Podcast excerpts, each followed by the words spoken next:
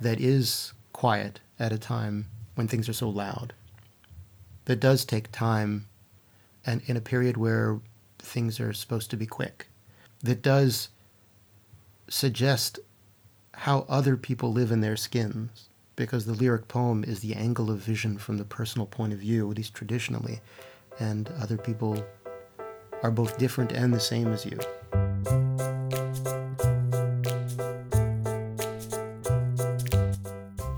And welcome to Ears Wide Open, a podcast that is a project of the Open Book, the world's most beautiful secondhand bookshop at 201 Ponsonby Road. Today we have Dr. Bryan Walpert with us, Associate Professor of Creative Writing at Massey Albany. Hello. Hi, Ellen. How are you? I'm well. It's great to be here. Yeah, it's fantastic to have you. Brian and I have known each other a very long time because I worked for you once. Yes. Back in the day. Teaching. Yeah, in 2004 or 5, we think. In the distant past. That's right, when In the we fog were of time. young and had few responsibilities. Yeah, it sounds feels like no responsibilities looking back. Yeah, that's right. Uh, responsible only to poetry That's right. at that time. Uh, so, uh, you are going to read us a poem, I believe. Sure. This poem is from my most recent collection, Native Bird, which is uh, with Makaro Press. And the poem is called uh, Shoes. And I think maybe it's appropriate uh, given our growing responsibilities. Shoes. How they make their way toward the back door. A row of them, his, hers, each day picked up, placed in a closet rack. Pair after pair they return as if willed, as if marking a thing in the heart left undone.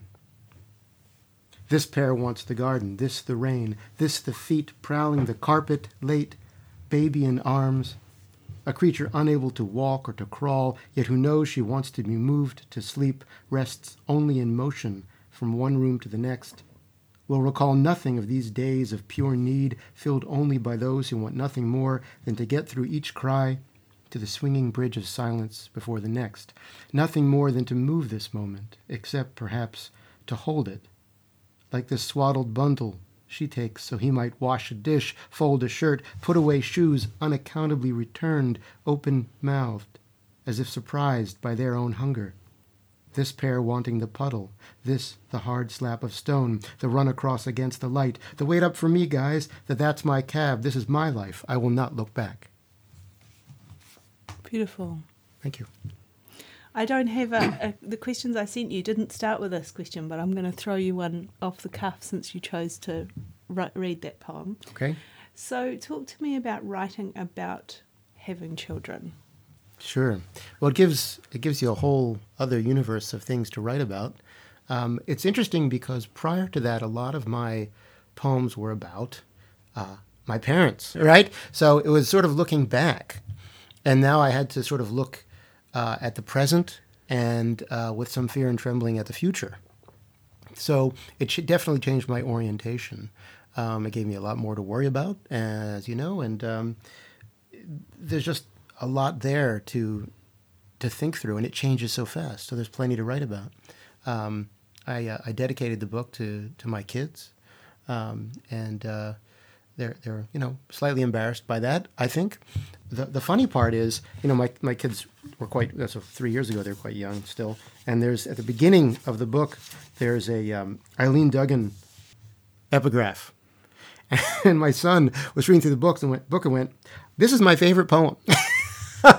he chose the Eileen Duggan. Rough, rough. I thought, okay, well done. Yeah. Okay. Oh well, she's the you know she's a um, matriarch of New Zealand Yes. poetry. Yeah. So, it was appropriate that he. I said good taste, but uh, thanks, kid. Yeah, that's right. Well, they do challenge you, don't they? And have they read your? So they have read your poem. So what did he have to say about it? Well, he was quite young. He didn't understand the poems at that time, but I he has heard me read a couple of times, and there are a couple of poems that he really liked. Um, and there was one that I read he didn't like as much, and he he's a very uh, um, blunt. You know, he's kind of like an editor. This one works. This one doesn't work. Right. Dad. I was like, okay, thanks for that. And how does he feel about being in the poems? Has he thought about that? I don't think he's thought about it that much. Um, or my daughter, who's a couple of years older, um, who also has not really read uh, my book, my poems, any of my books. Um, I, I think I like to think that it's going to be a little gift for them when they get older. I think when they're older, and I'm uh, old man or gone, they're going to they're going to have something to look at that came from my brain, and I think it'll be interesting to them as adults. I Yeah, hope. I'm sure it will be. You know. How would you? Were your parents writers? No, no. My mom's um, an advanced practice nurse. My dad's an engineer. Uh, it turns out my dad is also a watercolor painter, which uh, he discovered uh, in retirement. He retired kind of early.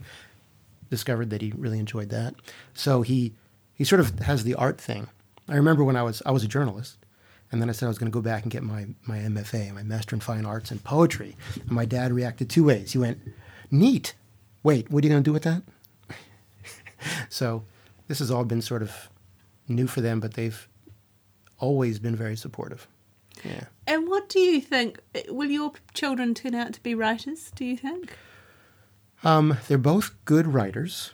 Um, my son doesn't really think of himself as a good writer, but he is. My daughter, it comes very naturally to her, and um, uh, is a very good writer, and I think she will, in somehow or another, be writing.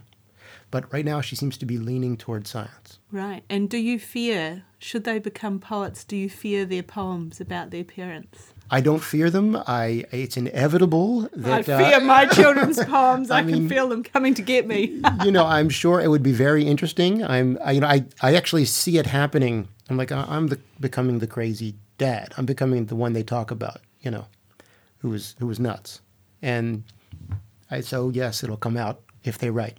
So let them go into science. I say. oh, yeah, that's right. Send them into science. Chop off their fingers so they can't write poems. So, the question that I had planned out to start with for you so, you've got a book out called Poetry and Mindfulness. Right. which argues that poetry is important and deserves a place in the academy and in society uh, because it sharpens our senses for daily living in the world. Have I summarised that somewhat accurately? Uh, yes, there's, there's. I, I- I argue that it's more than just sharpening our our senses. Uh, that it does that. Yeah. But it also does several other things. But um, you want to tell me what those are? Okay. Tell Um, us what they are. sure. This, Um, this is the perfect moment. We have a captive audience out there. Right. Okay. So They can't um, switch us off. Well, one thing it does is it, it it changes the way we see the world to some degree. It defamiliarizes the world, makes strange the world. Another thing it does is teaches us to uh, to focus on the journey over the destination. This is particularly true when you're uh, when you're learning to write poetry. And my argument in the book isn't just about reading a poem now and again, though I highly encourage that, of course. I, it's it's about a relationship with poetry, um, studying it as a reader or writer, and I, I think everyone should do that. I think everyone should have at least one course. So so studying it invites you to engage with it in certain ways, and it does. If you're a writer, you have to learn to focus on the process rather than the end goal, right? It also teaches us to, inevitably, it teaches us to think about what the self is, the I, because you have to think about that when you write, and also because if you take more than one class, or you're ultimately going to end up in literary theory where you have to talk about the self, right? And um, the third thing I, I, I talk about, and I think probably this is in some ways the most important, is it, it teaches us to think in systems. It teaches us to think ecologically, which we have to do if we're going to tackle challenging environmental problems, problems to do with economic disparities, all that sort of thing. From the very first poem, you're learning to read it as a system, how one part is connected or echoes and pinges upon another part, and how that changes the meaning, as opposed to an email or a text where you read it from start to finish, um, and you're not so much thinking of it like a system. The more you, you study poetry, the more contexts you build in, the more systems it, it sits in. It sits in history, tradition, all sorts of theoretical contexts. And that's great practice for thinking like an ecologist. And how does that differ from a, a good and complex novel? I think that a good, complex literary novel does ask that of us. I think there is a poetics to that. And those are the kinds of novels and short stories I love to read. I think that a poem, it, it, it doesn't have the linearity, the melody of plot.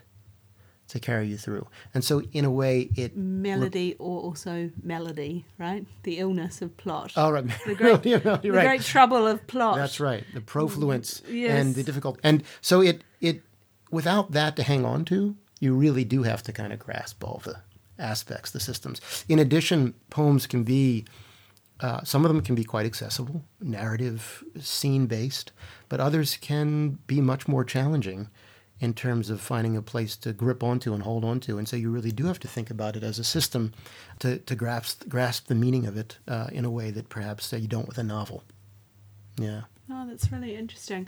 Uh, before we started, I was just saying to Bryan, uh, my my day job, which is being a corporate strategist, really involves trying to understand systems and trying to get people to think about systems, and that it feels in many ways very similar to writing poetry to me, which people look at me like I'm clearly crazy when I say that, but it is about gathering things together, putting them in context, and somehow transferring sense. Um, through what you convey. So it does feel similar to me. And actually, that, that's what I was thinking when you told me that. And that's exactly what I argue in the book is that it has implications beyond the classroom. You don't have to become a poet. You can become a CEO, a corporate strategist. You can become a politician, anything. And it has implications. This infomercial for writing at Massey That's has right. been brought to you. Yes, that's especially if you take a course at Massey. open. That's yeah, right. that's that will particularly be amazing for you. So, I wondered then, how does poetry help you live in this challenging world that we have? How does it help me live personally? Yeah. Um, yeah. What does it do for you? Well, one thing it, it does is produce a great deal of intellectual and emotional uh, pleasure. And sometimes I, I remind students if we're dealing with a, a challenging poem, I'm like, try to remember that this is fun. you know, let's not forget that this is fun. You know, before someone notices that you're getting credit for this, enjoy it. Uh, what do they say? they laugh. You know, I mean, it's often we're doing like Shake, a Shakespeare sonnet. I'm like, you have to understand he didn't make a lot of money from this. He did it because it was fun. And I think they don't often think of it that way initially. They I'm just like, did it to. He just did it to harass them. right. He harassed me. They're going to really drive. I'm gonna drive them crazy in a few hundred years. Mm. Some more thous in there. It, it's just a source of great pleasure. You know, it's Emily Dickinson's quote: uh, "If it feels like it took the top of my head off, it's poetry." You know, that kind of thing. So that's one thing it does. Another thing it does is it's quiet, and it requires just quiet thinking and concentration, which is harder and harder for a lot of us to do. Me, well, definitely for me, I've noticed the effects of uh, the distraction of the internet. I've noticed that it takes me longer to settle down, that it's harder for me to read for a long time a, a challenging argument, and that, that worries me. And so I think it's a really great touchstone for being still. But it also does a lot of the things that I argue in the book. Um, you know, when I read an ode by William Stafford, a poet, on garlic, and I see garlic differently because he's talking about the communal, um, the communal memory we all have, and he connects it to that. When I when I read a, a poem by Mar- Mark Doty about um, uh, a whale in the harbor called Visitation, I thought of it when the whale went into the Wellington Harbor. I was like, oh, perfect time for this poem. And Do really you share poems that are like? Do you share poems with people when you go? Oh, I need to just. I just need to send you this. I do occasionally, but not very much lately. Right. Yeah, I, I don't. It's funny. I'm self conscious about sending poems to people. I feel like I feel like I should be asked probably, so I don't impose it on people. It depends. Right. Okay. It's interesting. I haven't really been th- thinking about that, but people do so much reading. There's so much going on in people's lives that I sort of feel like, am I adding one more burden to them? You know, by giving them a poem. So I don't do it as much as perhaps I used to when I was was new and completely, you know, I had to shout it from the rooftops tops about poetry. So now I do it a little less, and probably I should start again. Um, but anyway, so odes in particular, they you know they they, make, they change the way you see. Oh, so that Mark Doty poem, it's about a whale, but it turns out to be about joy, and he sees joy. The whale is sort of like a metaphor for joy, and it concludes, "What did you think joy was some slight thing?"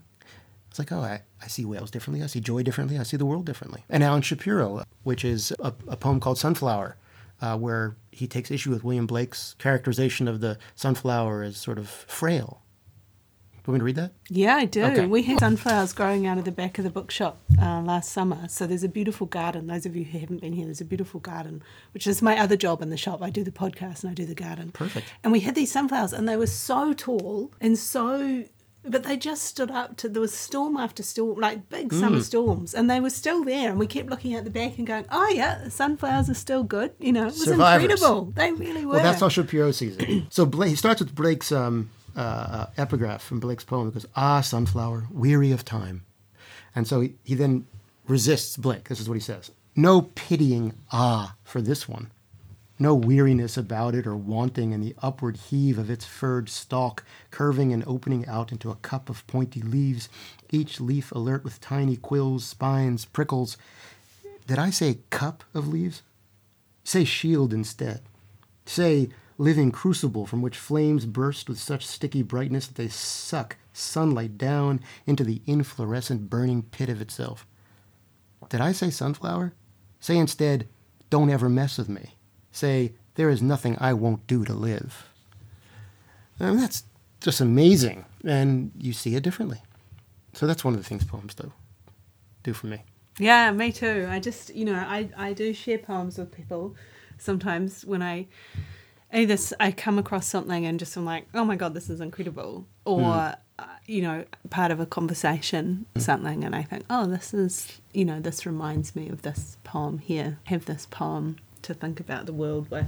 That's great. Yeah, I, I take a lot of screenshots off my phone. You know, I look them up on the internet and I screenshot them and WhatsApp them to people so they're kind of right there when Well, I need them. You know, you're inspiring me to maybe get back into that. So watch out, people. That's I'm- right. We're, we're going to spam you with poetry. staying with poetry. That's right. I guess I should do that more.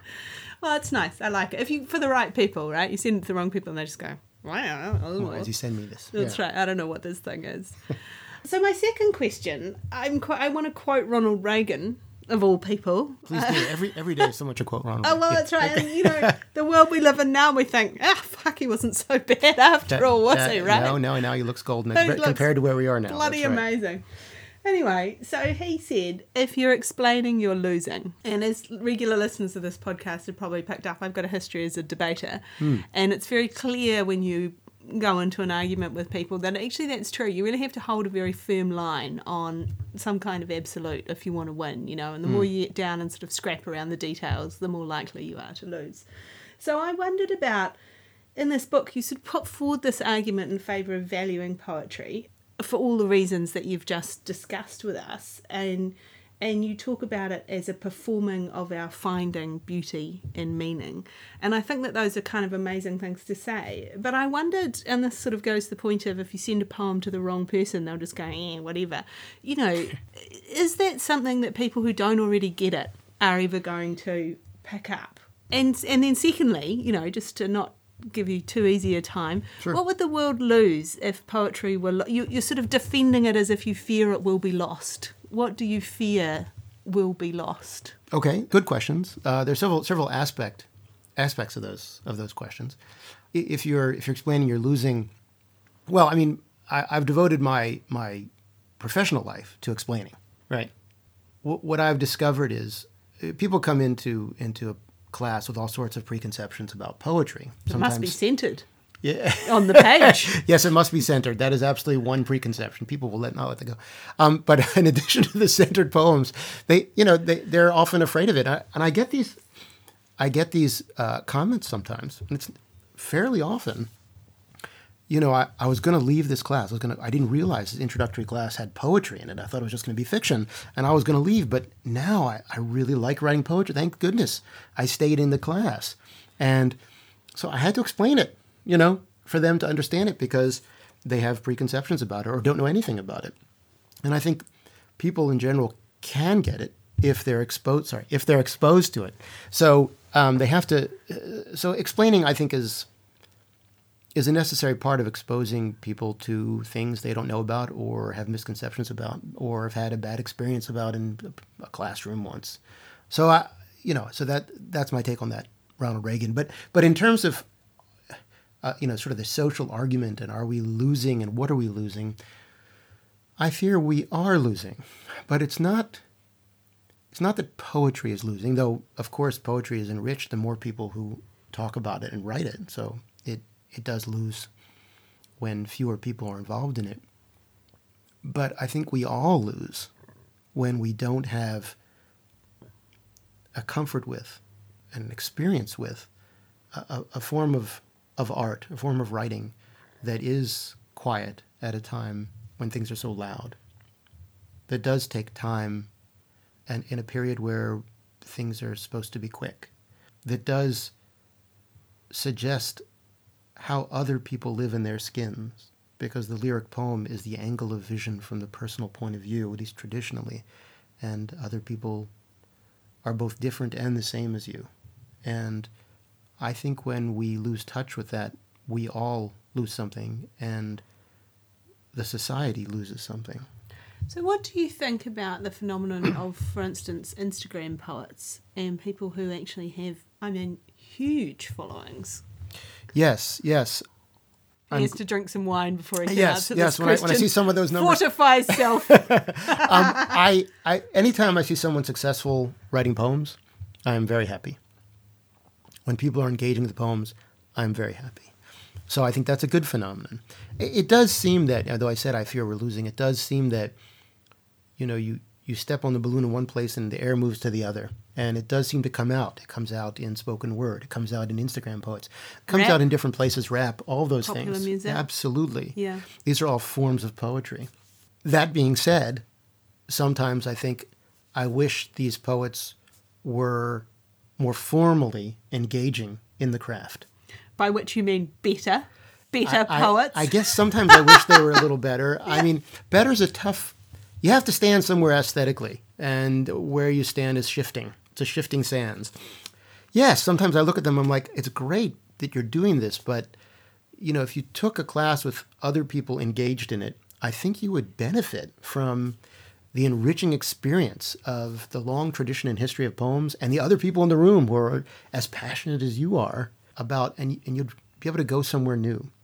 But, you know, I think of that as a poet, I think of it as a teacher. But, I, I- you know, I'm delighted when anyone's engaging in it. Yeah, I mean, I feel probably that more people are reading and writing poetry than ever before. I mean, purely as a factor of having so many more people in the world, you know, mm, but well, even as a percentage of people. And, and I'm always a little bit suspicious of this kind of sense of, oh, there was some cultural golden age, you mm. know.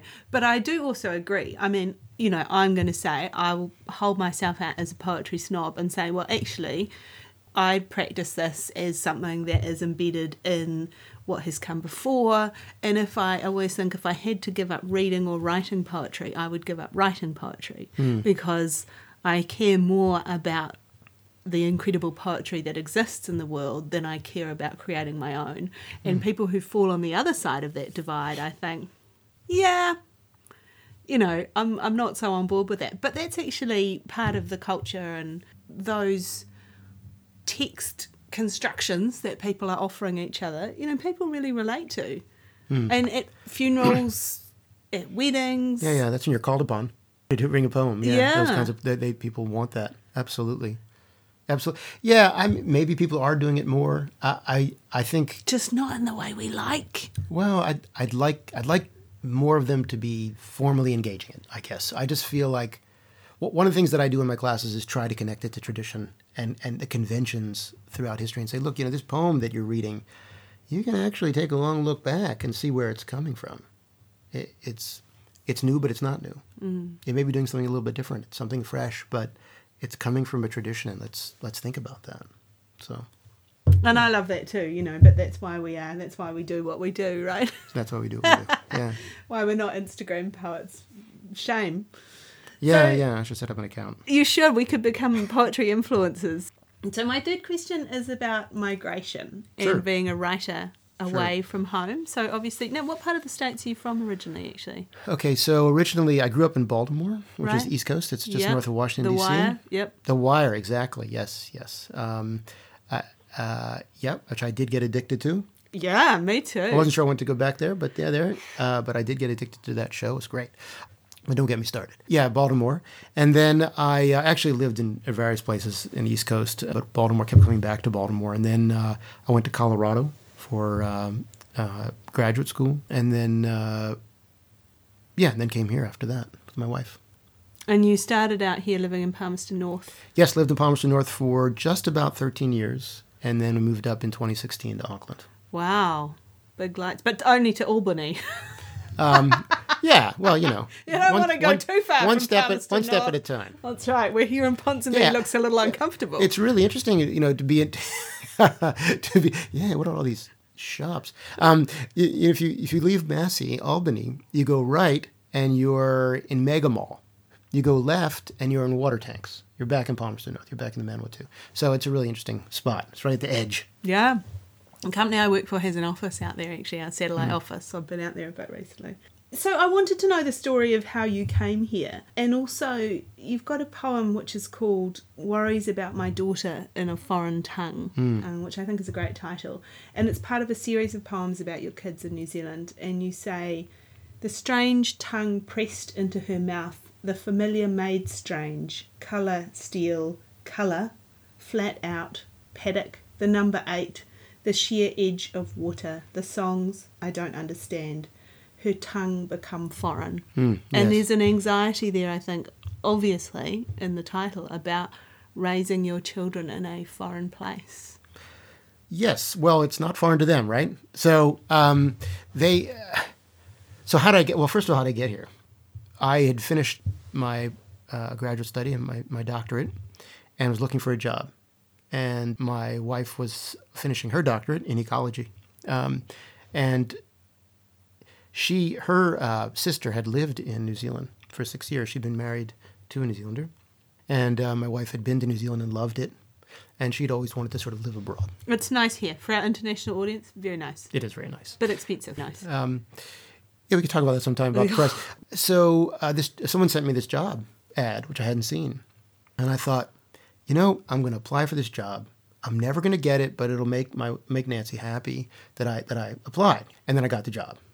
And we're like, okay, so we have no kids at this point. We have no mortgage. We need work. Let's go. Let's try it. And it was very surreal, but uh, that's that's how we got to uh, New Zealand. And what did you think when you were landed there in Palmerston North, in the middle of the North Island, teaching business students how to read, write poetry, read and write poetry? Ah, paradise. This is what I want. I was really happy to be here. It was disorienting. We went from a place with 300 days of sunshine to Palmerston North, where it rained a bit, very green. And Very uh, green. Very green. You, You don't want to upset the home audience, do you? No, no, Anyone down there North. who's listening. It's very green. look, Palmerston North was very, in many ways, very good to us, and it was a great place to, to have the young kids. So, but it was it was a bit of an adjustment. I'll I'll say that. And so raising your children as two Americans, Hmm. raising two Kiwi kids, right? Yes, though, you know, we became citizens as soon as we could. The kids were citizens immediately, right? And we became citizens as soon as we could, which is 2007. We we do consider ourselves New Zealanders. And Um, that's, you know, as America historically has been, and as New Zealand historically has been, you can arrive and become a New Zealander. Yes, and and we, I mean, so we're we're we're we're both. We're Americans. We're New Zealanders. Um, and in terms of the anxieties, I guess my, you know, I think this is a really good place for them to be. A really good place for them to be raised, in many ways. I, I guess my anxieties have to do with um, their not being able to have a daily relationship, you know, or weekly relationship with their grandparents or a regular relationship with their cousins. It takes a lot more work. And um, I also want them to be connected to American history. So we've worked hard to give them some of that uh, through books and museum trip when we when we're in the states visiting, and uh, things like that. And that that's been somewhat successful. So, Um, how do they position themselves, do you think? How do they think of themselves? I think they think of themselves as both, but probably more New Zealanders. Their accents are more New Zealand than they are American, though, you know, if you hear them, you might say they sound American. You know, someone in the States hears them, they, they sound New Zealand. It's that kind of situation. They They have both of our vocabulary. They have the New Zealand vocabulary when, when there's a difference, you know, rubbish, trash, that sort of thing. I just I remember getting terribly told off in a writing class in Iowa for having a bench in the kitchen. What is a Right, bench I- doing in the kitchen? Well, you know what? and eventually had to break that you never can speak when your story's being spoken about rule and say, that's what we call a countertop. You just get that out of you, know, you let them know. You know, they're a little confused about the symbol of the bench. Um, yeah, I mean, when we first uh, when we first moved here, we we actually lived um, as as flatmates with with someone, and we're in the kitchen working in the kitchen, and he said, "Put it on the bench." I'm like, "What bench are you talking about?" It's like, "What do you call it?" I call it a counter. And and also we we talked about the um, uh, the market garden, and I said, "What's a market garden?" And he said, "You know, you, you buy your it's on the side of the road. You buy vegetables and fruit." He said, "What do you call it?" I said, "We call it a farm stand." And he said, "Ah, farm stand. How quaint." Well, it's not a farm, doesn't have any animals on it. That's right. That's right. It's it's called a farm. You know, it's a vegetable and fruit. I don't know what to say. Yeah. that's what they call it. Yeah, yeah. It's Um, fascinating, isn't yeah. it? But uh, so you know, I have some anxieties about uh, where will we be and where will they be, and but I think it's it's kind of a Your gift. family trying to do chain migration into New Zealand and escape from the States at this point? I have no comment on that. no, no, we don't. We, we do joke about you know we need a compound for, for people to come over, but no, no one's uh, no one's actually seriously suggested it. They hole up at our house. One day, maybe, though. eh? Yeah.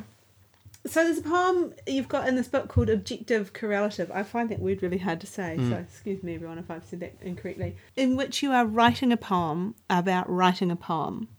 Right. And in the poem, you are trying to work out whether the poem should have a shearwater or a petrel in it as the best representative of what's going on. And so you bring the concept of objective correlative. correlative. I can't say it. If you know what I mean, you know what I mean. If not, OC. just just you know, um, skip this bit. Uh, the thing that represents the idea into question. So I feel as if the poem is saying, "Hold on a minute, what are we even doing here? You know, I can pick it's a petrel or a shearwater. What does it mean?" And a line that you have that I love says, Pages are not birds, only birds are birds. So I wanted to ask you, what does imagery do for us in poetry? What work are the birds and native birds doing? So, well, images do a number of things, but they they are often a, a lens through which to deal with something else. Probably most frequently, they're they're ways of perceiving the world that suggest our mindset, our emotional state, but they're also ways of getting at something at a slant. And I think that's definitely true of the, the birds and native bird. What they are not are necessarily accurate representations by an active birder.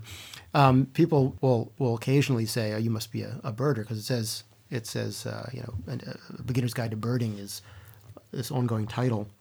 And I'm like, uh, I always feel like I'm disappointing them. I'm like, no, I like birds, but, uh, you know, they're, I'm an active poet. yeah, I'm, I'm, that's I'm right. not a birder. That's yeah. right.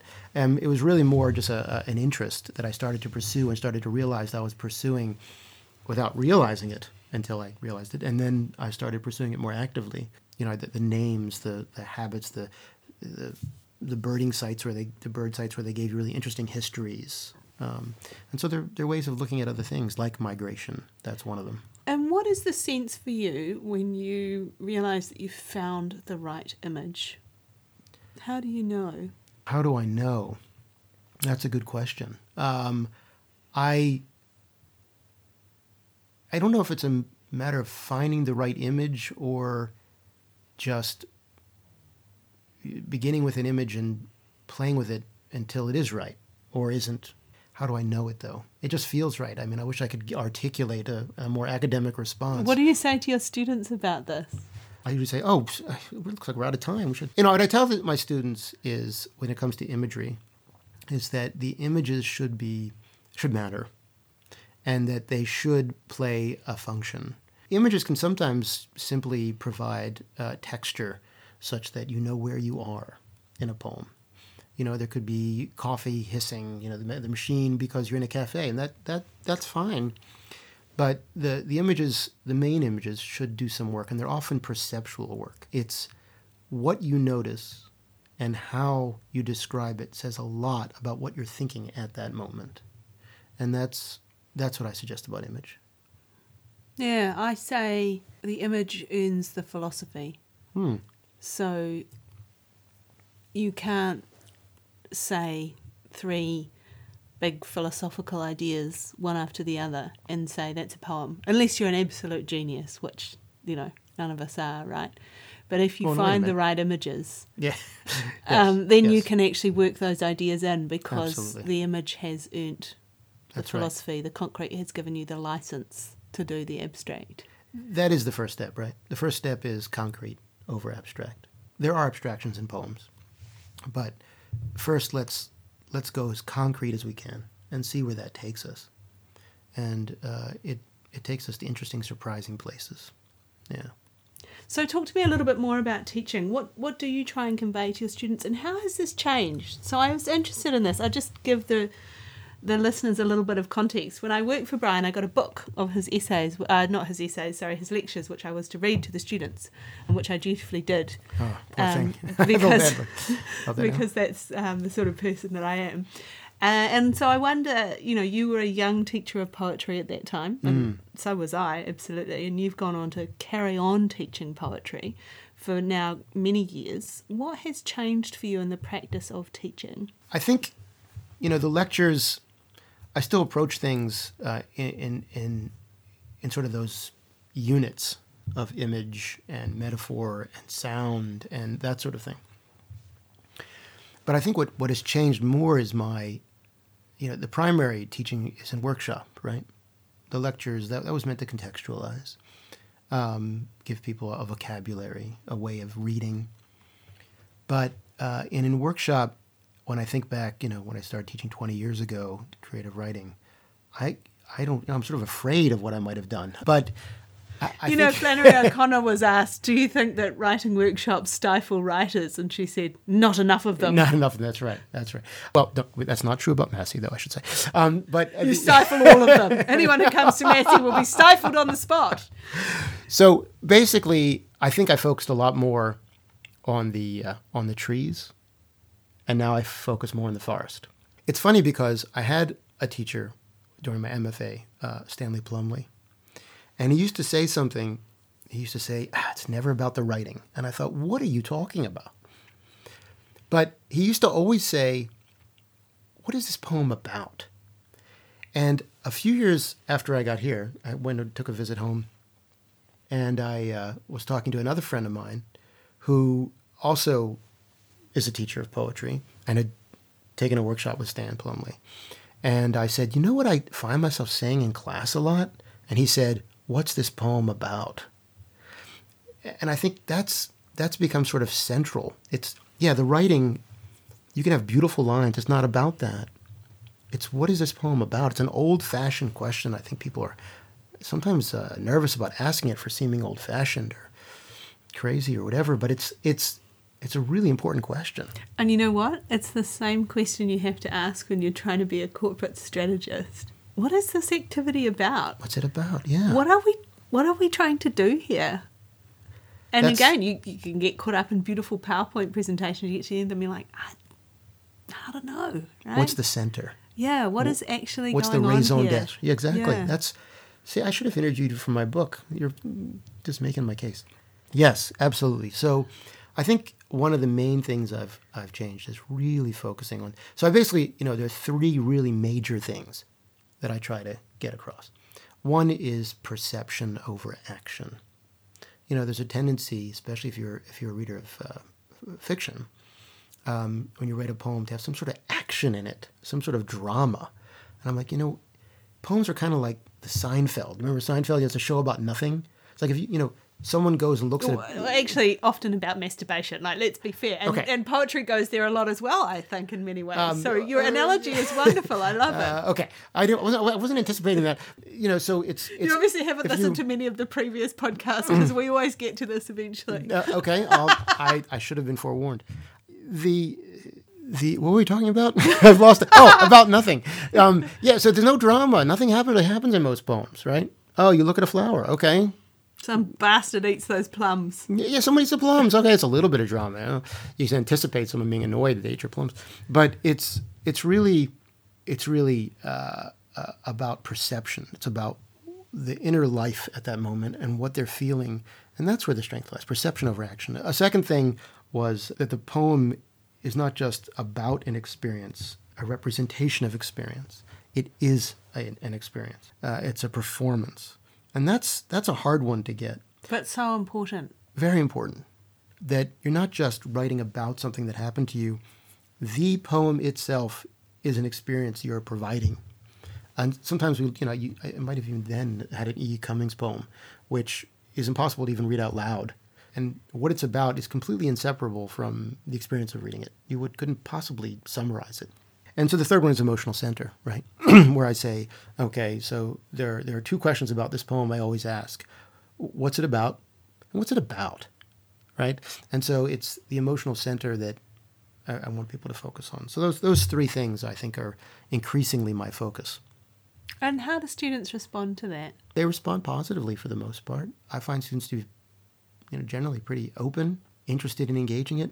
It takes a while to really get, for example, perception over action. It's not not immediate.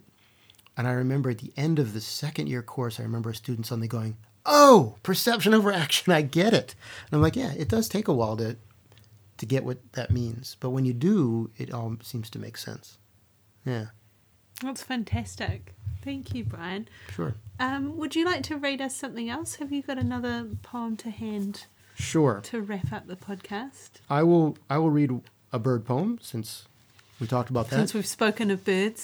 and it also gets to this notion of migration, immigration. Yeah. And I see, I'm looking at the title, so I see that it's perhaps our most evocative bird, The ruru. would you say? Yes, You know, I would say so. you hear so. them calling and you think, we hear them calling, we live in Newmarket, but we hear them calling in Newmarket Gully, and it's incredible because we're 10 minutes from Auckland CBD and we hear the ruru calling. So you're not so far from Palmerston North. Yeah, that's right. Well, it's hard. Well, my belief is that everyone in New Zealand is secretly from Masterton. Ah, if you you ask, Yeah. you will find, you know, I wouldn't a, be a surprised. connection to Masterton. So, Okay, so here it is. It's called Ruru. It moves half in this world, half in the next, or in some realm that came before. We all do, perhaps, would know this but for the gnaw of each day, the blindness of that rich text, all we perceive. Even at this late hour, you and I can hear a call shape the air. If only we could be both here and there. If only we might love what would devour all we have been. How stealthily it passed, like blood or a tune, while seeming to stay.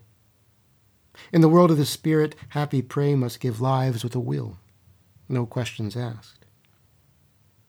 What took us in its teeth, love, brought us here. In some realm of the spirit, all is clear. thank you, Bryan. It's been such a pleasure to talk to you. Thank you. You too, Anna. Uh, this has been Ears Wide Open, a project of the Open Book at 201 Ponsonby Road. If you enjoy this podcast, support us by coming down to the Open Book if you're in Auckland, or if you're not in Auckland, if you visit our website, you can sign up for our uh, My Book Bag subscription service and get sent wonderful books to your own taste, hand wrapped in beautiful paper parcels, sealed with wax, and delivered to your door.